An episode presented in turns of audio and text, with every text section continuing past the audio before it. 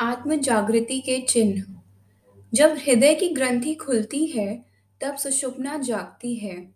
कंप होना, पसीना आना, हर्ष होना, हंसना, सूक्ष्म लोक में जाना, स्थूल देह से बाहर होना, देहपात होना, रोमांच हो आना, प्रकाश का प्रतीत होना आदि। किसी को प्रतीत होना कि नीचे से कोई चीज़ ऊपर जाती है किसी किसी का लंबे पड़ जाना यह सब आत्म जागृति के चिन्ह हैं।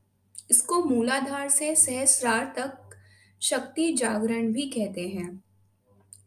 भगवत शक्ति का जब अवतरण होता है तो स्वशक्ति का उत्थान होता है। यह आत्मा पुकारता है, वह भगवान आता है। अवतरण की अवस्था को जानने के लिए विश्वास होना चाहिए। हमारा नाम केवल नाम नहीं अपितु हम नाम में देवता को स्थापित करते हैं। जिसमें शक्ति जागरण का कोई चिन्ह प्रकट ना हो, उसे और अधिक जप करना चाहिए। न जाने उसका कौन सा संस्कार बाधा डाल रहा है। जब से वह बाधा हट जाएगी, सूर्य का प्रकाश तो आ रहा है, बिजली की धारा तो आ रही है, और जब करो, और जब करो। विश्वास करो, भगवान से संबंध तो उस दिन ही जुड़ गया जब हमने नाम लिया। इधर उधर नहीं देखना चाहिए। शक्ति को जगने देना चाहिए।